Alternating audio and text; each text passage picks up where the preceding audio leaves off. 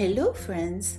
I find that scheduling and planning events such as outings or family or friend visits ahead of time makes life more enjoyable because you always have something to look forward to.